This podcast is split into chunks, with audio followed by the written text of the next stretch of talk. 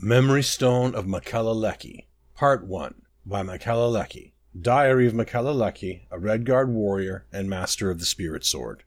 This is a faithful reproduction of the thoughts recorded in Makela Leki's Memory Stone, found in the Bankorai Pass in the Year of Reckoning First Era nine seventy-three, seven years before the fall of Orsinium due to the combined efforts of the armies of Daggerfall, Sentinel, and the Order of Diagna. Almost all of this is in the first person, as Makela was unfamiliar with the protocols and scholarly formalities of recording herself into a memory stone. Nonetheless, her heroism and heroic deeds live on, her memories fresh in the stone for all to feel and hear.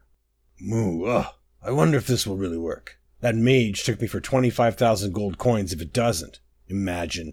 This stone will record my thoughts? What did they say? Just unwrap it from the silver foil and leather bag, and as soon as it touches my flesh, it will begin to record. Ah! The pain. I must block it out. No one would want to hold my stone and hear my thoughts if I let it record my pain. Thank the training I received in the Hall of the Virtues of War, I can block out this pain. Um, just... Ah, there.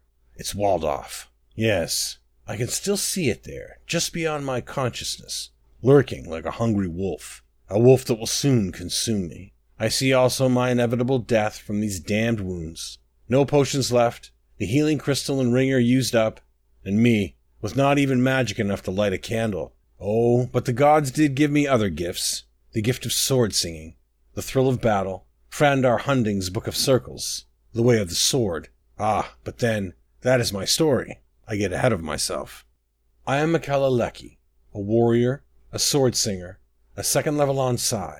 In my cradle, I could form the shahai, the spirit sword, the mystical blade, mine formed of pure thought serpents intertwined with vines of roses to form the blade, as beautiful as...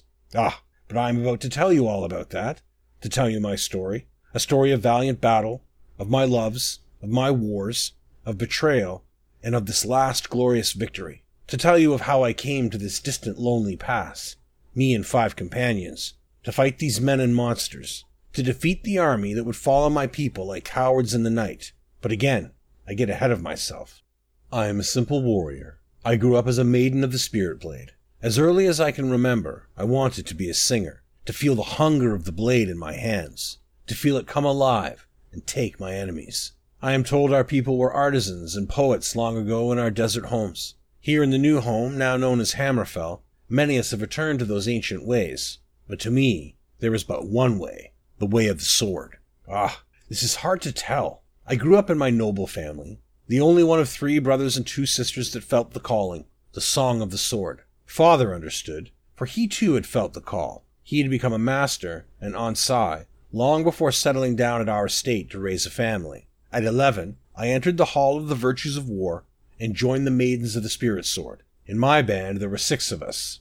Daring Julia, Solid Patia, Big Katie, Svelte Segila, Wise Zell, and me. All are gone now, save me, and soon I will join them. Join them in the halls of the unknown gods of war.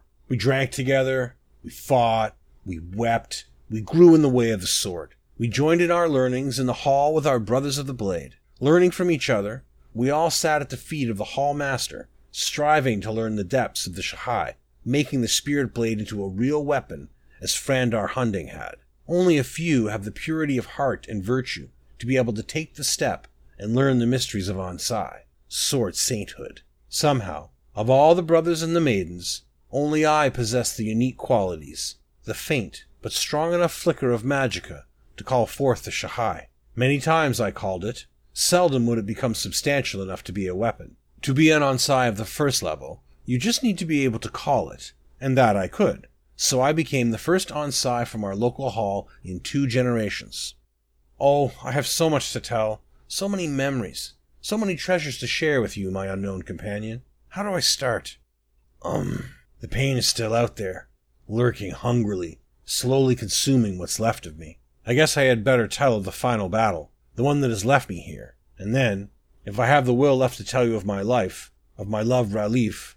Oh, what a lad he was. What times we shared. Forgive me, my mind wanders. Let me go to the final battle. Um, to start... In the middle, hmm, yes, we maidens grew, learned, and mastered the way upon completing the walkabout To you who are not singers, this is a wilderness track emulating the times of Frandar Hunding, where we each wander the countryside righting wrongs, defeating monsters, and performing quests in the name of virtue. Some of us in our hall took years to finish. Always there is danger. We six maidens each returned in our own good time, but many are they who do not live to return from the walkabout.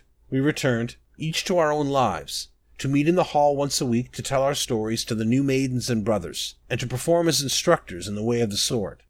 All was well till the night of the Midyear Festival.